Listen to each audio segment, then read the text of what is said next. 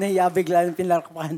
Magandang hapon po sa inyong lahat sa countdown natin ng Christmas. This is exactly uh, 15 days to go. It's more, two weeks more, and then two weeks and one day. Kaya ulit, padami ng padami ang ating mga activities. Padami ng padami kung na, ang pera mo, kung natag, natanggap mo na yung 13-month pay. Pero pabawas naman ang pabawas habang dumadating ang araw ng Pasko. Ganun kasi ang Pasko sa Pilipinas. Ulit, magandang hapon po sa inyong lahat. Ako po ay magpapaumanin Paskong Pasko, magnenega ako ngayon. um, ang pag-uusapan, ang sasabihin ko sa inyo, may mga trivial at mga major na bagay sa mundo natin at sa ating sarili na medyo parang hopeless, yung parang wala ng pag-asa. Katulad ng, magkakabalikan pa kaya si Katniel? O, Alden na daw. Malay nyo, di ba? Hopeless case na ba silang dalawa? O kaya ito? Diba sabi ganun, habang may buhay, may pag-asa, kaso marami din ang paasa. Paano naman lalagyan ng maraming pag-asa kung maraming paasa? Iyan pa, crash ka down niya. Usong salitang walang pag-asa na maging kayo, di ba? Ang dami namang walang hopelessness case sa atin. At ito pa, teka lang ha, mga anak, Antayin natin muna ang update ni Pag-asa. Kaso minsan late ni sila, pumasok ka na sa, uh, sa eskwelahan, wala palang pagpasok kasi na late si Pag-asa.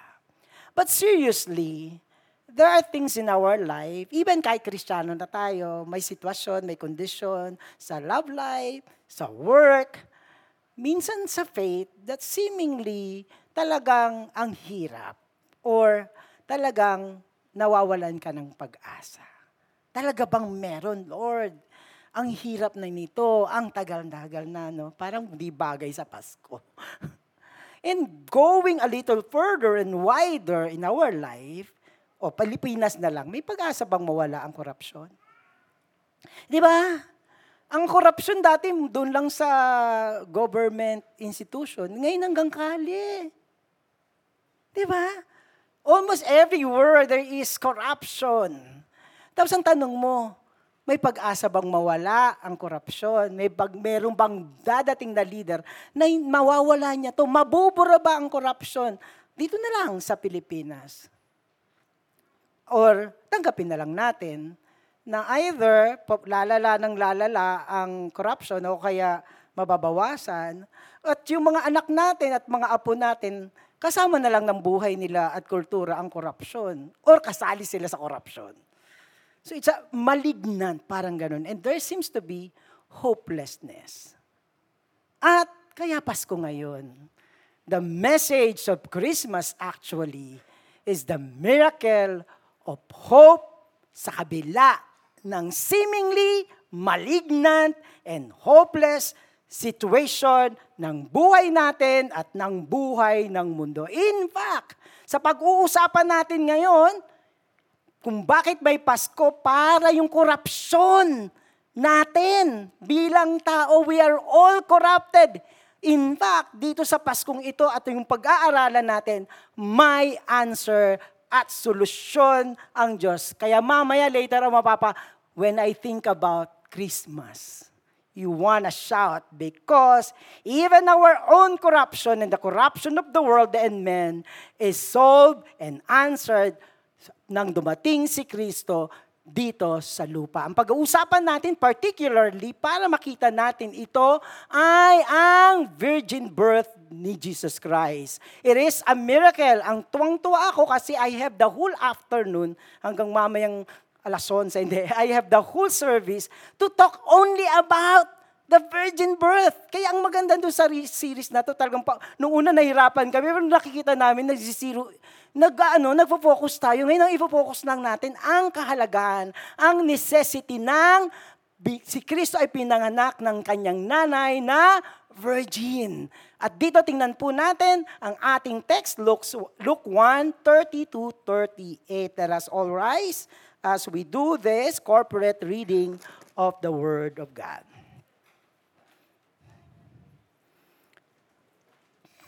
Page 499.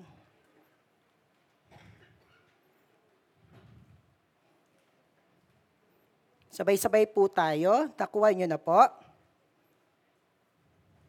Ako hindi pa. Ang liit kasi po.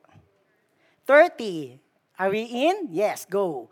And the angel said to her, Do not be afraid, Mary, for you have found favor with God, and behold, you will conceive in your womb and bear a son, and you shall call his name Jesus. He will be great and will be called the Son of the Mighty Most High, and the Lord God will give to him the throne of his father David, and he will reign over the house of Jacob forever, and his kingdom there will be no end. Verse 34 And Mary said to the angel, How will this be since I am a virgin? And the angel answered to her, The Holy Spirit will come upon you, and the power of the Most High will overshadow you. Therefore, the child to be born will be called Holy, the Son of God. And behold, your relative Elizabeth, in her old age, has also conceived a son, and this is the sixth month with her who was called barren. For nothing will be impossible with God. And Mary said, Behold, I am the, the servant of the Lord. Let it be unto me according to your word. And the angel departed from her. Father, magsisiro in kami doon lang sa virgin birth when you came here in the world. Lord, there is really great miracle, no other miracle in the history of man na papantay ng ikay isinilang. Maraming marami pong salamat sa pangalan ni Jesus. Amen and amen. Yan po. Balikan kagad natin si Mary. Ito kasi yung pinaka-point natin, reaction ni Mary nung siya ay sinabihan na And behold, you will conceive in your womb and bear a son, and you shall call his name Jesus. At dito makikita niyo po, kahit sino man, lalo na si Mary, ay magtatanong. And Mary said to the angel, How will this be since I am a virgin? Hindi po pwedeng pagsamahin yung virgin tapos mabubuntis o magiging ina. So this is impossible. Kaya nga si Mary, nag, na, napatanong siya, paano ito mangyayari? Kaya nga, this makes Jesus' birth supernatural. Christmas is about the miracle of Jesus coming through the birthing birth of His mother. Ang problema lang po, di ba narinig nyo na yung virgin birth for the longest time? Kaso minsan ngayon, accessory na lang siya sa Christmas. Tapos maraming vague ang understanding natin. Uulitin ko lang, I thank God for the opportunity na naliwanagan. Liwanagin sa inyo kasi naliwanagan ako ng todo-todo nung inaaral ko to. It is not just magic, ano, mystical, hindi lang about holiness, pero there is very, very strong uh, things and truth na ating pag-aaralan dito. Kaya hindi lang siya accessory. Tapos yung iba pa nga, hindi na nga lang nila alam, hindi maintindihan, or binabaliwala kasi familiar na tayo sa virgin birth. But I tell you, some even reject the virgin birth. And this afternoon, makikita nyo, kapag hindi mo tinanggap ang virgin birth ni Christ, you are rejecting the greatest salvation that the Lord is offering. The miracle of the virgin birth. Tingnan niyo po agad, nung, nung itong context na ito ng pagsilang ni Kristo sa announcement pa lang, at kita niyo yung stress na pinopoint out ni Luke at ni Matthew tungkol sa kapagiging virgin birth ni a virgin ni Mary nang ipapanganak nang isisilang or kaya nang kakagampan siya kay Jesus Christ. Look, 1 verse 27, to be to a virgin betrothed to a man whose name was Joseph of the house of David. And the virgin's name was Mary. Obvious ba? Ino, pinana, Berhen. Berhen na nakatakdang ikasal. Na ang pangalan ng Berhen, si Mary. Can you not miss that? That they are emphasizing Mary as virgin and in the in the in Matthew 1 verse 18 anong sabi? Now that the birth of Jesus Christ took place in this way when his mother had been betrothed to Joseph tingnan nyo before they came together she was found to be with a child. Bago pa sila nagsama. Ibig sabihin birhen na birhen si Mary. In-emphasize pa dito. No from uh, he was found to be have child from the Holy Spirit. And be, talon tayo sa 24, again, when Joseph walked from the sleep, he did as the angel of the Lord commanded him, he took his wife, sumunod siya. Kinuha niya na si Mary, hindi niya tatakasan.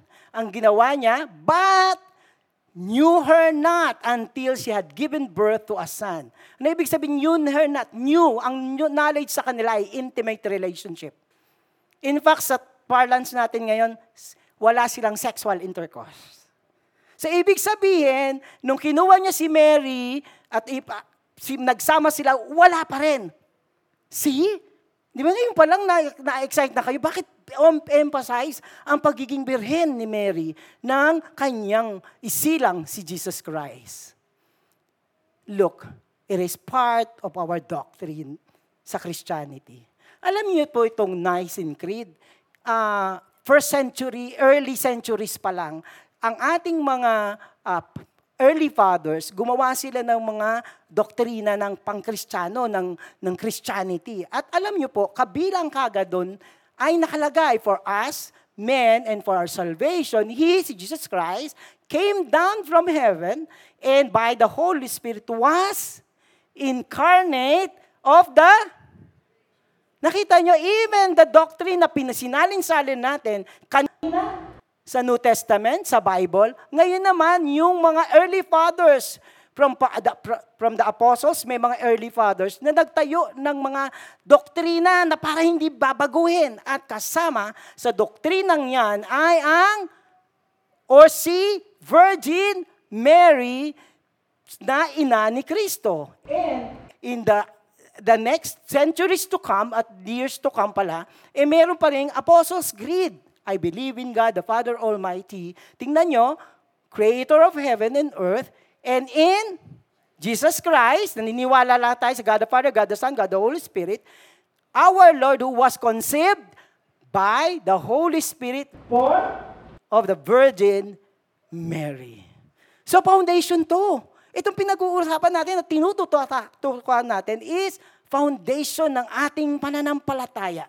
Ang tanong, bakit aside from being stressed sa mga teachings at sa Bible mismo, bakit kinakailangan na Kristo ay dumaan sa sinapapunan ng isang babae? At bakit kailangan yung babae ay birhen?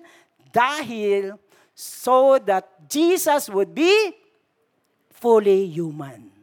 Dadaan siya sa katawan ng isang babae na birhen, hindi corrupted. Para siya ay human. A pregnancy and a birth that included the virgin woman, he would have his humanity from his mother. And it was means by which the word became flesh. Yung word si Jesus Christ in the earlier passages ng John 1 He became, paano siya pupunta dito? Sige nga, walang Virgin Mary. Or walang virgin birth. Alien. Di ba? May mga superhero, oh, galing sa bato. Galing sa itlog. Ba't bakit ang pinili ng Diyos? Ay isang babae na malinis in terms of uh, her may, ano, pretty is because si Kristo ay magkakatawang tao. Kaya He, the word became flesh. Jesus' physical body, He received it from Mary. Sasabihin mo bang alien si God? Hindi din siya angel. Siya ay tao because, at bakit kailangan, I'll discuss that later, because dumaan siya sa sinapupunan ng isang babae. And Mary said to the angel, ulitin natin, how this will this be since I am a virgin? Tanungin na niya, tinanong niya, paano? I believe.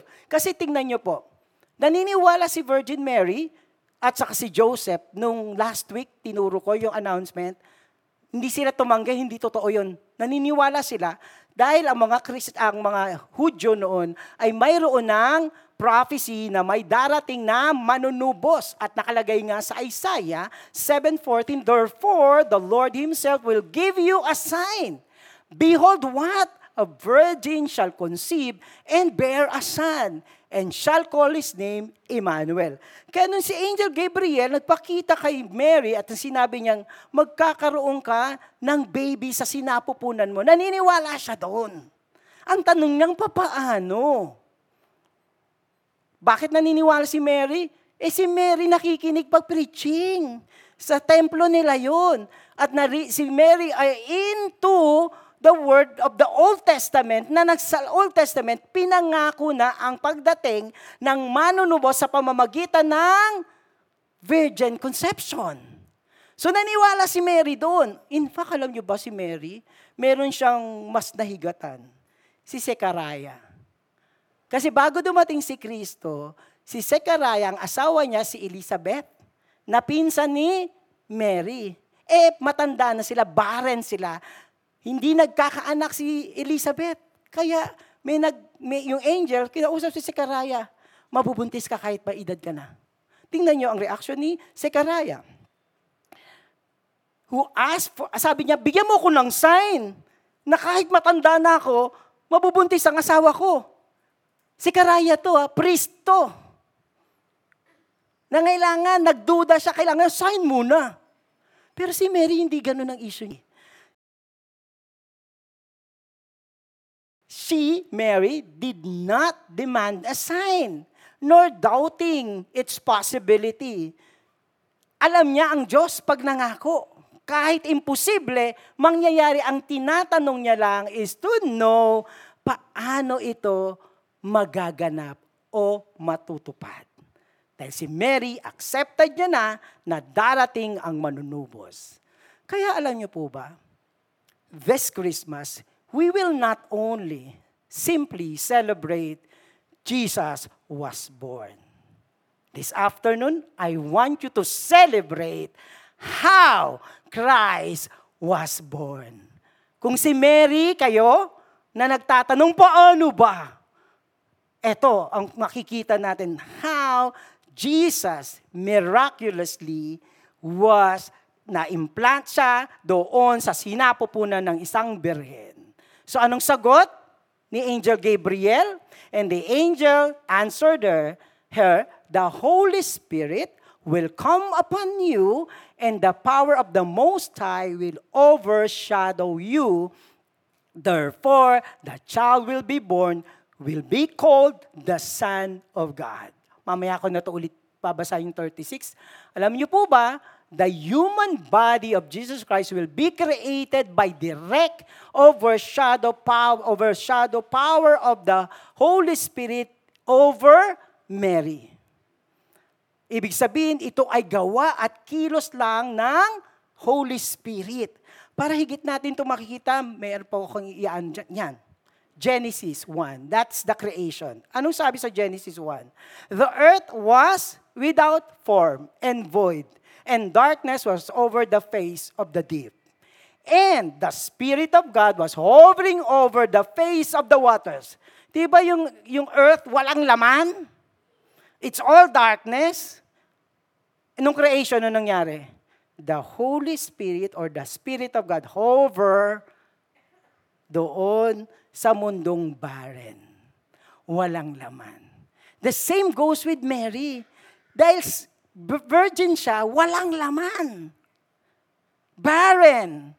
But the Holy Spirit overshadowed her womb at doon kinreate ng Holy Spirit ang human body ni Jesus Christ. Because God can make something out of nothing. Only God can perform the miracles of creation and the virgin birth. Pag inisip mo, nagkaroon ng creation sa loob ng sinapupunan ni Mary. At sino naggawa nun? Walang iba kung hindi ang banal na spirito. for this afternoon, the first miracle is this. The coming of Christ through his Virgin Mother is the greatest supernatural event in the world history. And it is the grandest miracle from heaven. Ang tao ngayon gumagawa ng lahat ng kaya niyang gawing maka-invento out, invento out of nothing. But they cannot do that. But the body or the human body of Jesus Christ in the womb, in the barren womb of Mary, it was done by the supernatural power and action of the Holy Spirit. Conceived by the Holy Spirit. The Holy Spirit empower, overpower, uh, no, em, overshadow the Mary's womb. Kaya, pero may watch, may kadurugtong siya. Kaya pala yung dun sa dulo, nothing is impossible with God. Balikan ko lang ano po, And the angel answered her, The Holy Spirit will come upon you, and the power of the Most High will overshadow, yung pala overshadow you. Therefore, tingnan nyo, may dugtong.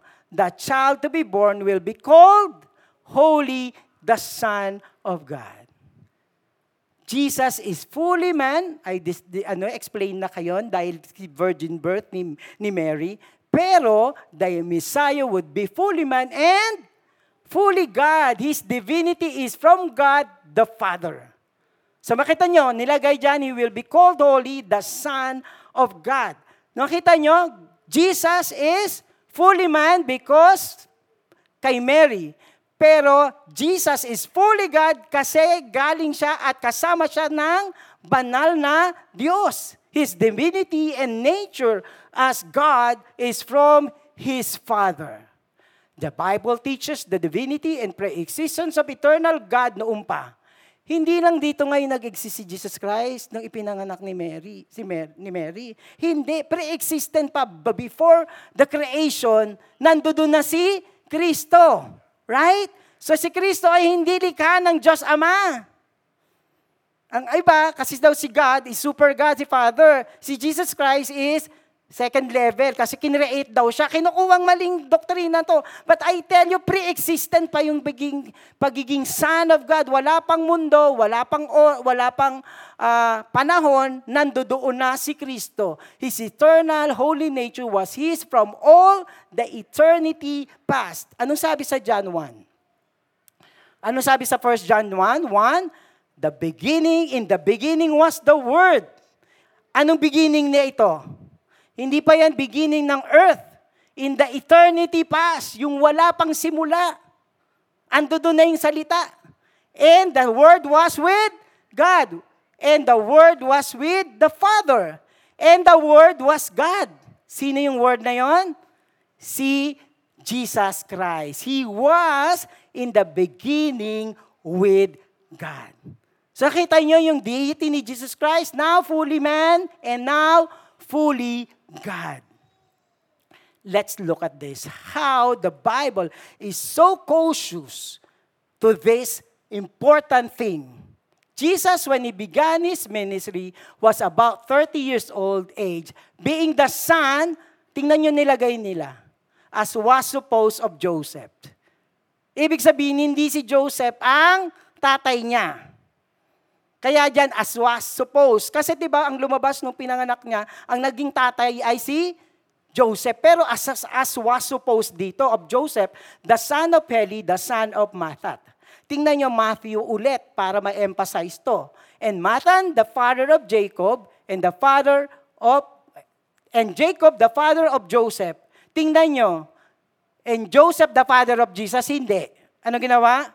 And Joseph, the husband of Mary, of whom Jesus was born. Kanino lang ina-attribute si Jesus Christ?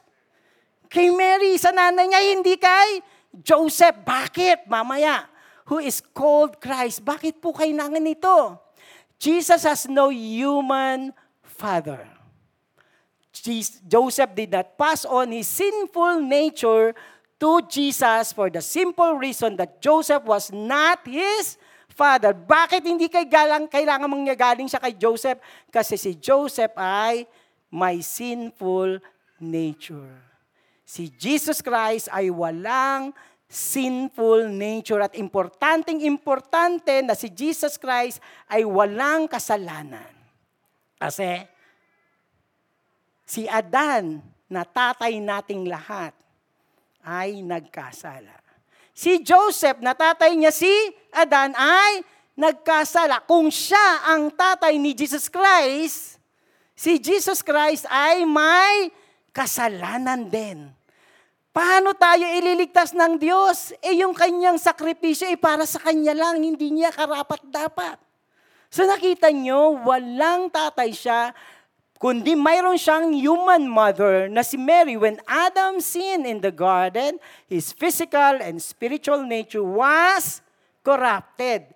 His body was no longer eternal, but would eventually die, and his soul was no longer spiritually alive, but separated from God.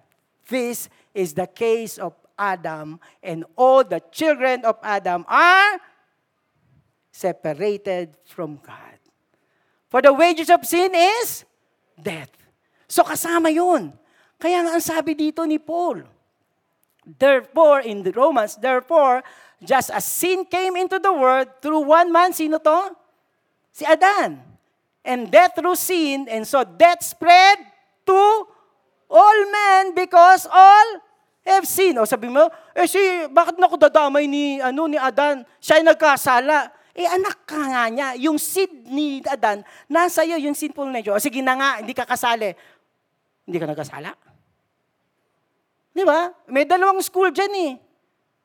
Na, na, na, ano, na, na inherit natin. Eh, nagagalit ka, di hindi mo na inherit. Banal ka? O sige, hindi ka kasali. Banal ka? Di ba hindi din? So ayun. All came from Adam. When Adam sinned and broke that covenant, we all sinned with him. Therefore, when Adam was corrupted, we were corrupted. When Adam died, spiritually, di ba, the moment that you eat the fruit, you will die. Spiritually, he died. When Adam was cursed, we are all cursed. Ultimately, when Adam fell, all the human fell with him. We are all separated from God. Balik tayo sa corruption. Now you understand. Parang hindi na mabubuhay yung corruption. Lahat ng tao sa gobyerno, lahat ng tao dito corrupted. May pag-asa pa ba? And hindi lang yan. Di ba meron tayong hopelessness? Meron nga dito, Christian na tayo, Lord, parang it seem hopeless. Whatever it is, na parang, parang sa tingin natin, hindi na magbabago. Ito na to, kakamatayan ko na to. O kaya maisasalin ko na to sa anak ko, sa apo ko. Di ba? So this is the case. We are all corrupted.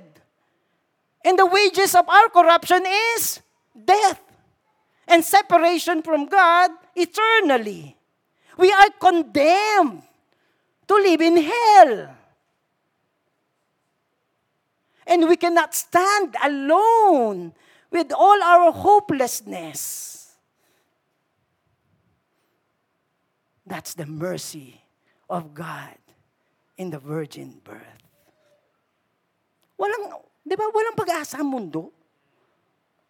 Walang pag-asa ang anak ni Adan. Pero ang Diyos may solusyon. Hindi anghel ang isasakripisyo. Kung hindi katulad nating tao ang dapat isakripisyo, pero lahat ng tao ay corrupt. Walang makakapagligtas ng sangkatauhan. You see the miracle? Through the virgin birth, through the womb of a woman, God is fully man. That's the miracle. That's a miracle of virgin birth. Tapos, anak siya ng Diyos. Hindi siya corrupted. Jesus what was not born of Joseph he did not inherit the corrupted and the cursed seed of Adam. Jesus actually came to pay for the sin of the children of Adam. This is Christmas. Saan tayo lahat na napapunta? Wala tayong dahilan para magdiwang ng Pasko kung lahat naman tayo ay naka-field trip papunta sa impyerno. At ito ay kabayaran ng ating mismong kasalanan. Ano ibig sabihin ng mercy? Yung parusang para sa iyo, inalis ng Diyos. Kaya yung virgin birth is God's mercy. May pag-asa. Pag nakita na, oo nga, no Lord, hindi pa lang pa-cute yung Virgin Mary. Yung virgin birth, hindi pa cute. Hindi sa aksesorya. This is our way. We have all this chance and opportunity to celebrate Christmas because of the mercy of God, because Jesus Christ is not corrupted. And so in Romans 5, for if because of one man's trespass, that reigned through that one man, si Aidan yon, at sa ating lahat, much more will those who receive the abundance of grace and free gift of righteousness reign in the life through the one man. Jesus Christ, sasabing one God? Pwede rin, pero bakit one man? He was born in the virgin birth. Ang nanay niya ay tao. Therefore, as one trespass lead to condemnation for all men, so one act of righteousness leads to justification and life for all men. Yun din yung Ephesians na sinabi ni Lloyd kanina. We receive the righteousness and the life for us by the one man's disobedience, si Adan, many were made sinners and corrupted. So by the one man's obedience, si Jesus Christ. Anong obedience niya? Bababa ako sa lupa. Yung tao, magiging katulad ako ng tao. Imagine mo, you are God. Bababa ka. Saan pa, kinapin, ano, saan pa sinilang ni Mary si Jesus Christ? Sa St. Luke's. Sa, sa presidential suit. Hindi. Saan? There is no room for him. This is God, obedience to the Father because naawa siya sa atin. And sabi niya, sige na. Ako na ang magkakatawang tao. By one man, man man's disobedience, many will be made righteous. Taas ang kamay ng mga righteous na tao dito ngayon. Huwag kayong mahiya. Hindi ko naman sinasabing wala tayong kasalanan. We are righteous because of Christ's righteousness. O ngayon, tanong, are you righteous? Yeah, kasi abundance of grace and the free gift of this is the mercy that we get from God. This is our Christmas gift. And the next miracle is this. The virgin birth of Christ is one of the major foundation of our salvation and Christian faith. It is the very center of the gospel. Without the virgin birth, no man or woman could be saved. Palakpakan natin si God. Sa miracles na to, ngayon, tinatawag tayong mga anak ng Diyos at may kaligtasang manggagaling sa Kanya. What is now our reaction? puntahan na lang natin yung nanay ni Jesus. Yung virgin, nagbigay ng virgin birth kasama. Ano ang kanyang, ay, bagong muna doon. Ito na muna. Sorry. Man is not hopeless at all. Man can be freed from his corrupt and cursed condition because we are new creation in Christ. So, so freed from the wages of sin, and we have now eternal salvation. How do we respond this Christmas? Puntahan na natin ang kanyang nanay. Ganito ang kanyang sinabi. Tawagin ko po ang worship team here. Kuya, balik po dun sa Magnificat.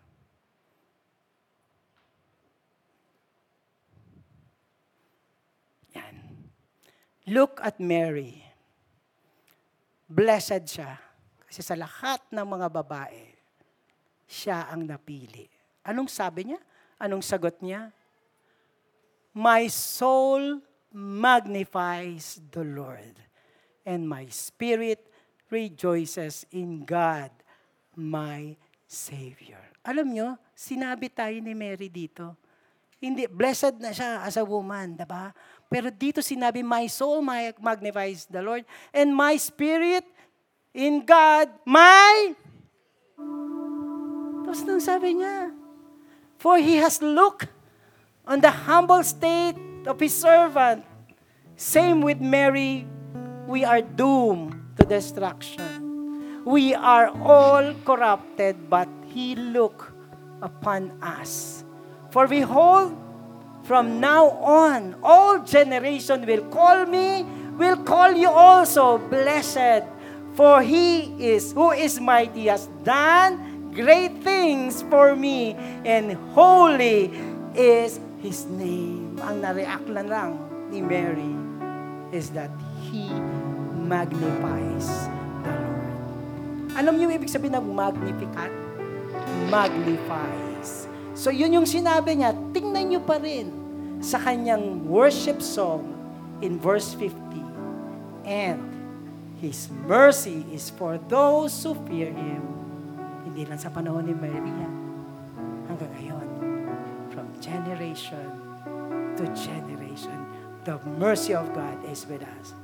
For He has helped His servant Israel in remembrance of His mercy. In response to our deeper understanding of the virgin birth. Solid naman tayong lahat na magmamagnify at magpupuri tayo sa Diyos kasi hindi tayo papuntang impyerno, papunta tayong kalangitan. And also, I want to minister to you. Baka may hopeless case. Hindi lang naman concern ni God yung kaluluwa natin. His concern is our family, our health, our concern here. Baka sa kabila ng kasiyahan ng Pasko, may parang, pwede pa ba ba, Lord? May pag-asa pa ba? But I tell you, Jesus came for that concern.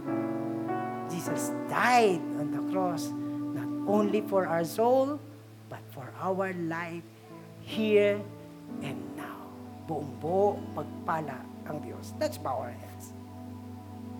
And again, go back to the mercy of God given coming through the virgin birth of his mother, Mary. Father,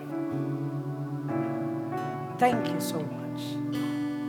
At ngayong hapong ito, we would just like to go back to the mercy. Inilayo mo kami at inalis sa korupsyon sa buhay na ito, lalo na sa kondemnasyon, at parusa sa aming kasalanan sa apoy ng impyerno. And with this, God, we would like to just worship you. We are thinking about you and your love. Let us all rise and worship the Lord.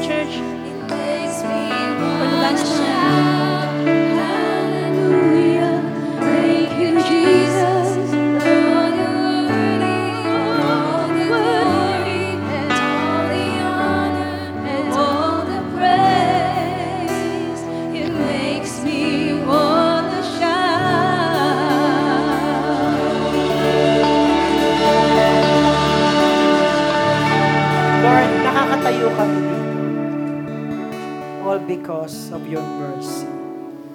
Nakakatayo kami dito all because of your love, accepting us as your sons and daughter. Maaring marami kaming kulang. Marami kaming gustong marating at magawa. Marami kaming project at pangarap. Minsan ang layong tingnan. Pero Lord, wag naming kalimutan una, tigit sa lahat, niligtas mo kami sa korupsyon. Niligtas mo kami sa condemnation. And it is actually the best things in our life. We can hope we have a lot of things in the world. Pero kung pupunta naman kami sa impyerno, ano pang saysay ang mga bagay na ito, Lord? God, sapat man o kulang, may iniintay at may iniintay pa. Una at higit sa lahat, salamat sa iyong pagliligtas at awa. Salamat, tinatawag mo kaming iyong mga anak sa aming mga pangalan. And this time, God, anak ang tawag mo sa amin. And this time, kapatid, may sasabihin at sinasabi sa iyo ng Diyos. It is also His concern. Ibalik niyo kay God. Lord, yung mga hopeless case, yung mga parang ang tagal kong iniintay, ano ba to, Lord? This is God's concern also. And this time, after our soul saved, God also is listening to your prayer. Ibigay niyo yun kay God. This is the moment na sabihin niyo ito kay God. Dreams unfulfilled, things na hindi na tatanggal, anything.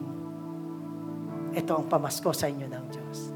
Una kaligtasan, ngayon, yung parang walang pag-asa. Yung mga pain na parang ayaw umalis. Yung mga disappointment. In the name of Jesus, the Lord, nothing is impossible with God. Receive the blessing of God in the name of Jesus. Shalom to you in the name of the Father and of the Son and of the Holy Spirit. Amen and amen.